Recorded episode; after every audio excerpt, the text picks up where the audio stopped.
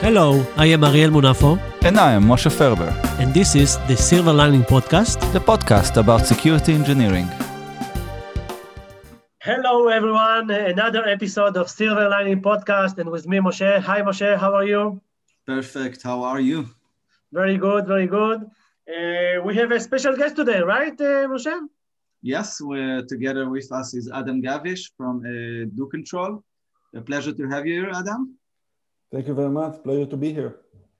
Please introduce yourself and your company and your background. It's a pleasure to have you here. So we're really excited to hear about you.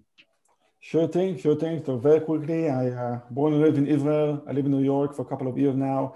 I started my career at 8200 Israel Intelligence Unit as a network security engineer. You know, firewall, routers, all of those good old toys. Had my CS degree and became a software engineer for a couple of years into startups. They both got acquired somehow. And then I moved out to New York to have my MBA at Cornell University, which was a lot of fun. Then I moved out to Seattle to work for Amazon as a product manager in the consumer payments organization. So every time you buy something on Amazon and it doesn't work, you can blame it on me, no problem. And after two years there, I moved back to New York to work for Google Cloud as a product manager in the cybersecurity team, which was amazing. There I launched the assured workload solution to compete with AWS directly on the public sector market. Um, eight months ago, uh, me and my partners would quit to do this thing. And uh, here I am today. Um, DoControl pretty much is a SaaS security product. Uh, our goal is to help organizations to allow and restrict access to data dynamically uh, without hurting the business enablement. Okay, so first of all, a pleasure to have you here. Uh, very interesting and very, uh, I would say, very respectable resume for someone that young. Thank you. I only look young. First of all, good luck uh, with uh, with the startup. And you said SaaS security, so let's drive in software as a service security. So, first of all, what is software as a service security? What are the challenges? How do you see this? Great question. So, pretty much when you think about it, almost every organization in the world today they use any kind of combination of SaaS application from you know file sharing like Google Drive and Microsoft OneDrive to source code repositories like GitHub and, and Bitbucket, to CRM like Salesforce, and more and more, right? Now, those applications are amazing because they help organizations to push the business to the very limit using intuitive user experiences. However, it comes with a lot of risk because organi- organi- um, employees leverage those SaaS apps to pretty much collaborate with external people, vendors, partners, customers, prospective uh, employees, and so on. And as part of that journey, there's a lot of data movement and data sharing uh, externally. And so it's pretty tough to pretty much maintain information security of those SaaS applications, especially when you use multiple of those. Um, and that's why the SaaS security category is here today uh, to take care of that. Okay. But I must say, uh, over the past few years, there have been many uh, security tools to secure SaaS. Also, uh, the provider are heavily improving. I mean, I, I heavily criticized all of them a couple of years ago, but I must say that some of them are becoming really good. So tell us a little bit about how do you see this landscape? I mean, where, where are the gaps? 100%. So let's begin with the SaaS providers themselves, which, like you say, they're doing an incredible job in improving their own, you know, native security tools. Um, most of them require, first of all, enterprise licenses in order to leverage those kind of advanced features. Some of those advanced features seems basic to the average security folk, like audit logs API, which sounds like they're very basic, but in GitHub, you have to pay 5x per user in order to get that. Um, but all in all, let's say you pay for all of those enterprise solutions. Let's say you pick up Google Drive Enterprise and Salesforce um, Shield and Box Shield and, and, and Atlassian and whatever. Still, those features are completely inconsistent. There's no easy way to pretty much define a baseline of security capabilities across those apps to have the confidence that your posture is stable, right? They, they just don't offer the same features. Um, and as a result, security, IT, and sometimes DevOps people, they just spend a lot of time on just digging into logs and admin configuration and security investigation to pretty much improve security. The, the enterprise license remind me a story I once heard. It was a couple of years ago. I'm pretty sure the provider is dead by now. But uh, uh, one of the one of the SaaS customers told me that they uh, moved uh, away from the SaaS provider, so they asked all the data in a, uh, in a backup. So they received the backup like a nice DVD uh, with all the terabytes of information, you know, and everything seems to be okay. At a certain point, they opened the, the try to access the DVD, and it was encrypted. Um, so they uh, contact the cloud provider asking, okay, so where's the key? And he said the key is an enterprise license. US standard license. I can give you only encrypted backups. The key is a different licensing. yep, yep. got to make more money. Um, yeah. So this is about you know cloud native, uh, SaaS native solution. Now, because of that, you know, years over years, there have been many attempts to really improve SaaS security, uh, starting with CASB, who did tremendous job in doing proxy mode and inline network security. Pretty much they stood between the employee and you know the SaaS itself, so that they see all the traffic and they can just shut down or allow access or whatsoever. But of course, it came with a lot of performance issues and integration issues because customers use more things other than just SaaS apps, right? Um, and over time, they move over into API mode where they just connect directly to each app. But like any good old vendor, they have a lot of legacy code for the previous version and then the performance issues continue with the new version. And also the user experience itself, it takes a lot of time and effort to redesign and refactor an entire app from the ground up to pretty much create a modern experience. That's a CASB. Um, there are many approaches to SaaS security. Each of them tackle different risk, I would say. For example, um, the shadow IT issue, right? Today, if you want to know how many apps are being used in your organization, you got to have a shadow IT solution, right? So you deploy that solution, uh, 100% you need some kind of an agent on employee devices or, or, or browsers or so on to pretty much discover all of those SaaS apps. So let's say you discover 300 apps, which is a jaw dropper number, right? But what would you do? What do you do with it a month later? Like, how do you really control what people are doing in those apps? Shadow IT doesn't help you. Hmm. Um, that's one thing. The other approach would be, um, you know, everybody use identity provider, right? That's the first thing you do for SaaS apps is use an identity provider to create users and provision those roles and permission. However, when you deprovision users, nobody take care of all of the external public sharing made by those users. So data exposure remain as is. Um, Another thing that organizations started using over time is a zero trust solution because, you know, guess what? People work from everywhere, especially during COVID. So mm-hmm. you gotta have a way to secure remote access to those SaaS apps. However, once you're in, you're in. That's it. You can do pretty much whatever you want, subject to those restrictions defined on those different apps. For example, blacklisting particular domains or password policies or whatever.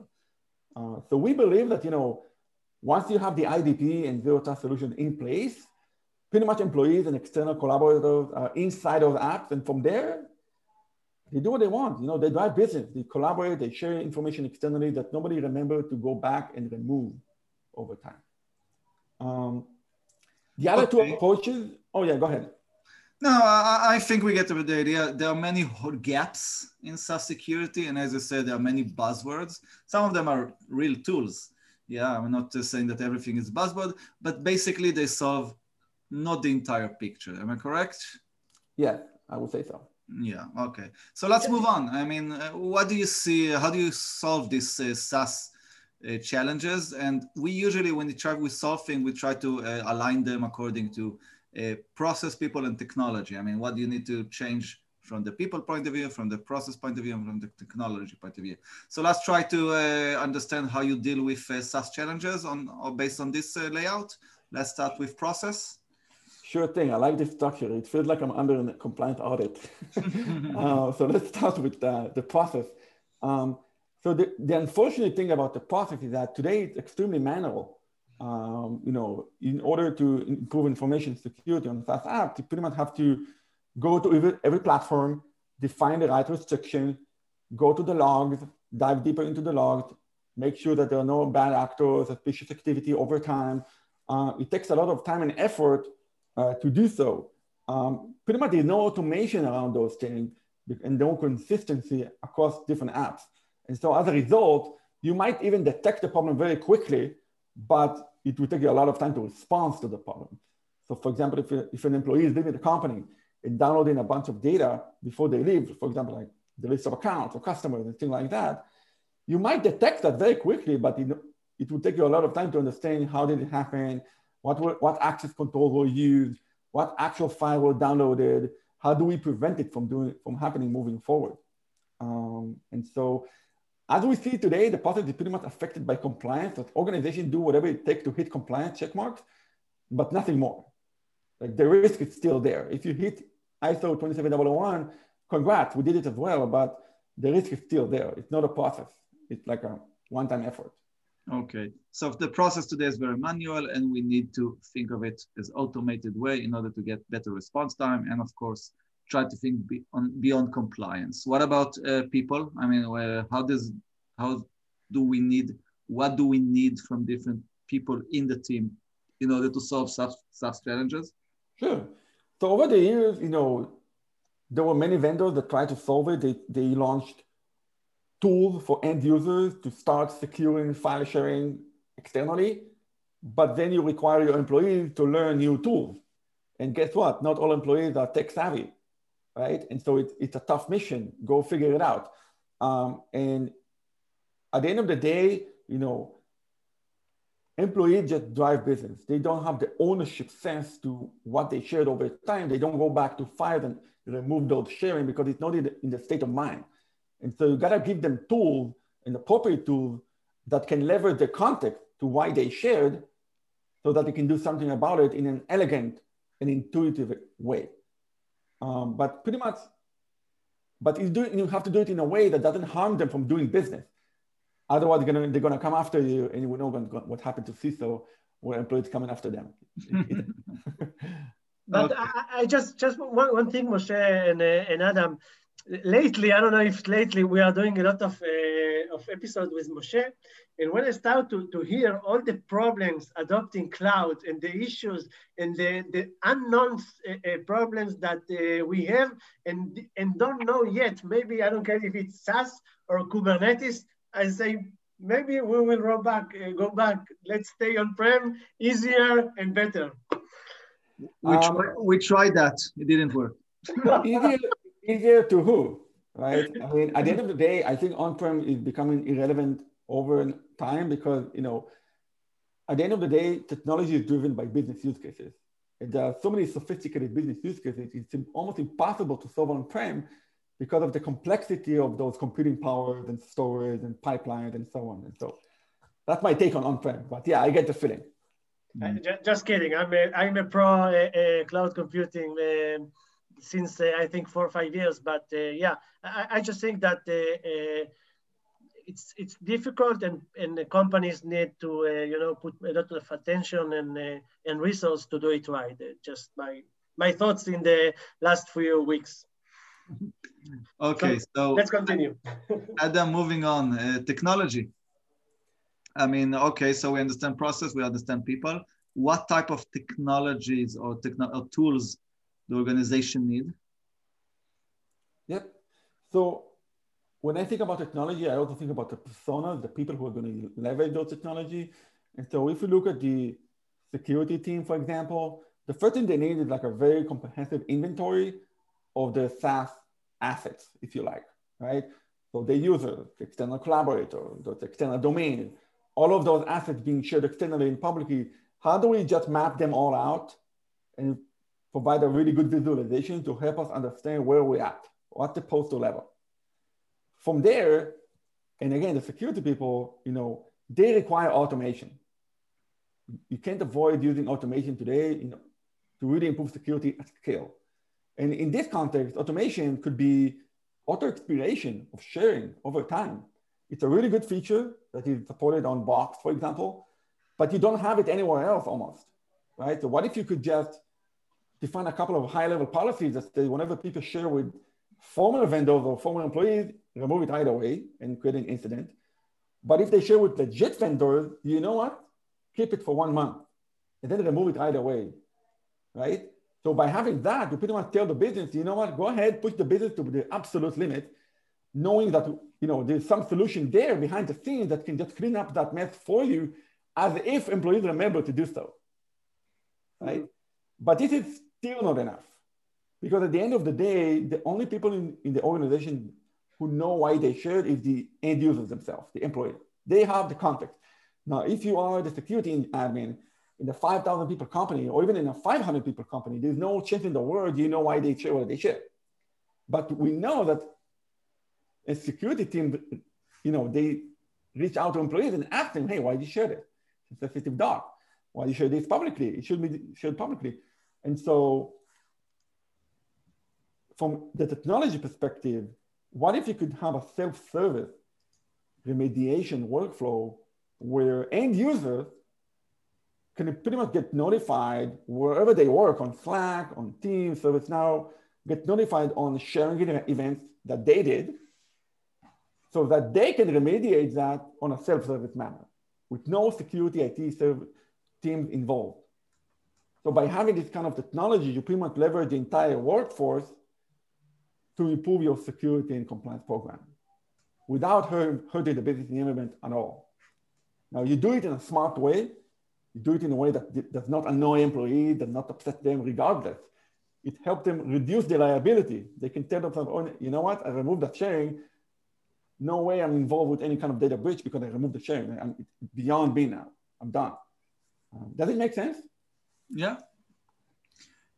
Um, uh, I have to ask you, but uh, how do you do all of this? I mean, we mentioned before that with the CASB, um, that uh, API gateway. So how do you do your magic? I mean, do you have some kind of an API that you integrate to? Yep. So pretty much we have a, a patent pending technology where we pretty much we connect to all of those apps. We auto create that inventory from scratch. We map between the users, the file, the sharing breakdown, the external collaborators, everything to really assess the risk. We have those consistent policies that work on all of those apps the same way. It provides the granularity needed to solve many business use cases at scale so that you can define one policy for one department, another one for other department or different apps, um, because every organization has its own policy, right? Um, and lastly, you know, we built our own bots on Slack and Teams to pretty much engage with the end users themselves directly. Okay. Um, and of course, we provide the analytics around those employees and who answered versus who ignored and so on. But this is pretty much what we did. In order to consume this API, you are heavily dependent on the cloud provider. How do you see them maturing in this area? I mean, uh, do they add more functionality? How, how, much effort do they put into this? First of all, a lot. uh, this is the the core of our business. is pretty much making sure we know all of those APIs by the bit and byte. Um, luckily, you know, since 2017, and thanks to GDPR and CCPA, all of those major vendors were forced to really expose and improve the API significantly so that their customers would, would have everything they need to avoid compliance violations whatsoever and respect users' privacy. So we pretty much rely on that wave uh, on that trend movement where all of those major apps, and we're talking about the top 50 apps in the world that everybody uses, they expose everything we need and beyond. Now, what we consume are pretty much the most basic API endpoints you can imagine. Like give me the users, give me the events, remove the permissions, things like that. It's not like we need uh, special and specific API endpoints developed by each of those providers. This is what we do on behalf of the customer. Nice. Okay. Ariel, you want to add something or we try to summarize, summarize this up? No, just uh, thinking uh, some of the things, Adam, the, you said about, you know, uh, if we give the, uh, the permission to someone uh, and take it after one month, how do, um, you know, how we can be sure that this is not uh, really something that, you know, um, affect the business or, or, or, things like that? Because if you're taking out permissions, uh, someone maybe gave them uh, for the, the right uh, reason. Correct. Now, there are two solutions for that. First of all, we take out permission. It doesn't mean that nobody can request permission again. Mm-hmm. And the other one can grant that permission again. And then the cycle begin again, the extra month, right? So it's not like we block the business. Second, it goes back to my point about involving a user. If you hit the user on a DM on Slack and tell them, hey, we just removed that permission, is that okay? And they tell you, no, keep it live for 30 more days, done. Mm-hmm. That's how you get the context. Yeah. Okay. okay. So trying to summarize this, SaaS security is a big deal. It's a challenge. It's a heavily relies on risk management. Choose your right partners. And even if you choose the right partners, there are gaps. There are many tools in the in the market in order to uh, bridge those gaps. Some of them will is CASB that is doing monitoring, IDP that is doing identity, uh, I don't know, a shadow IT discovery, but none of those gaps is giving one uh, uh, full holistic solution to the challenges. Um, so in order to so, in order to cope with all those SaaS challenges, when we talk about process, first of all, we need to automate stuff, stop doing the manual work, stop asking people after two months why they shared stuff. We need to do things promptly as they happen and do things uh, fast. Uh, from the people point of view, we need to give them tools that they can work with. Again, uh, less, uh, less uh, I don't know, um, more compensated controls over blocking controls, more forgot the name of this uh, of the controls that is uh, blocking people. It's not blocking control, but it's uh, something else. But never mind. You're saying let them work, have them. We will review what they did, and then ask them if they still need to share. They still need the permissions. They still need the the the role. Okay, so that's the idea with the people. And of course, from the technology point of view, you need the technology to support all of this. First of all, having good inventory of the services, understand what you have and what you don't have, good visibility into those, those services. Second, have some kind of a workflow, self-remediation workflow that is uh, relevant to the people, have them stop sharing, remove permissions, interact with the user, asking them what they need to do, right? All of those stuff together. All of those is basically building one solution to cope with SaaS. Missed anything? No, that's about right. Perfect. So uh, it's a pleasure uh, having you uh, here, Adam. Uh, another great episode from Silver Lining. Any final words we want to say? Um, let people work. You know, don't annoy them. Let, let people do their job and think modern about how you improve security because you know you gotta find a way to eliminate the tension between security and everyone else. It doesn't have to be like that. You're not the bad boy. You're actually a superhero. Mm-hmm. Okay. okay. Yeah. Perfect. So thank you, Adam. Thank you, all our listeners. Uh, we'll put a link to Adam Ware website on the episode page so you can take a look at uh, what he's doing and good luck with your startup uh, for many years after. Thank you, everyone. Good night. Thank, thank you very much. much. Bye-bye. Thank you. Bye-bye, everybody. Bye, everyone.